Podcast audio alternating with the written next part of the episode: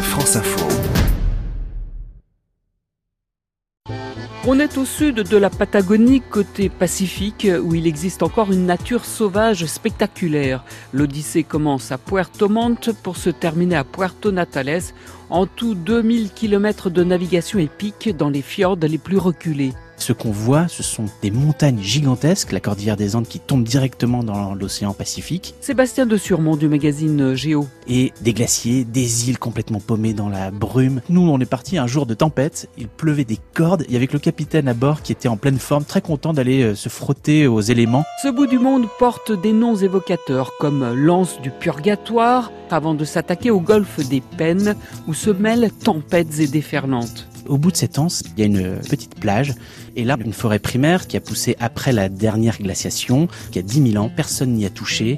C'est un moment extraordinaire parce qu'on se rend compte de ce qu'est le premier matin du monde, c'est-à-dire les arbres qui ont des formes très très particulières, on dirait des animaux préhistoriques tordus par la tempête, le son de quelques oiseaux, l'eau cristalline, quelque chose vraiment qui vous prend aux tripes et on se dit, la planète c'est ça finalement. Entre les 40e rugissants et les 50e hurlants, la nature est grandiose à l'image du Pio XI, le plus vaste glacier de l'hémisphère sud. C'est un mur de glace de plusieurs dizaines de mètres et qui s'étale sur presque 1250 km², c'est-à-dire l'équivalent de la ville de New York. Et c'est le seul glacier qui ne recule pas aujourd'hui avec le Perito Moreno du fait du réchauffement climatique. Mais derrière ce décor idyllique se cache une autre réalité, l'exploitation des eaux poissonneuses par des industries de pêche au détriment des quelques villages de pêcheurs. Aujourd'hui, ils n'arrivent plus à concurrencer la pêche industrielle.